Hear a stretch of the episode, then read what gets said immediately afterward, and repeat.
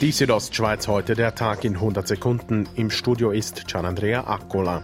Der Kanton hat heute zur aktuellen Corona-Lage in Graubünden informiert. Kantonsärztin Marina Jamnitzki sagte, wir haben im Moment total 813 Fälle. Es sind Stand heute 45 Todesfälle im Kanton. Es sind 29 Personen hospitalisiert und davon acht auf der Intensivstation. Damit befinde man sich auf einem tiefen Niveau, so Jamnitzki.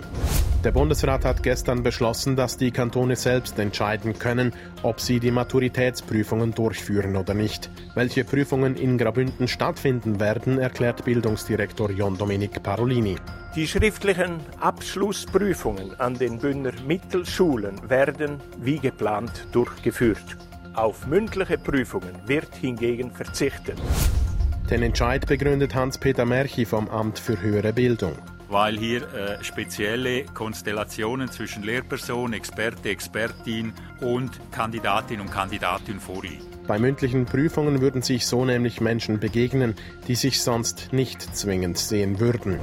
In der Schweiz sind seit gestern 179 neue Infektionen mit dem Coronavirus gemeldet worden.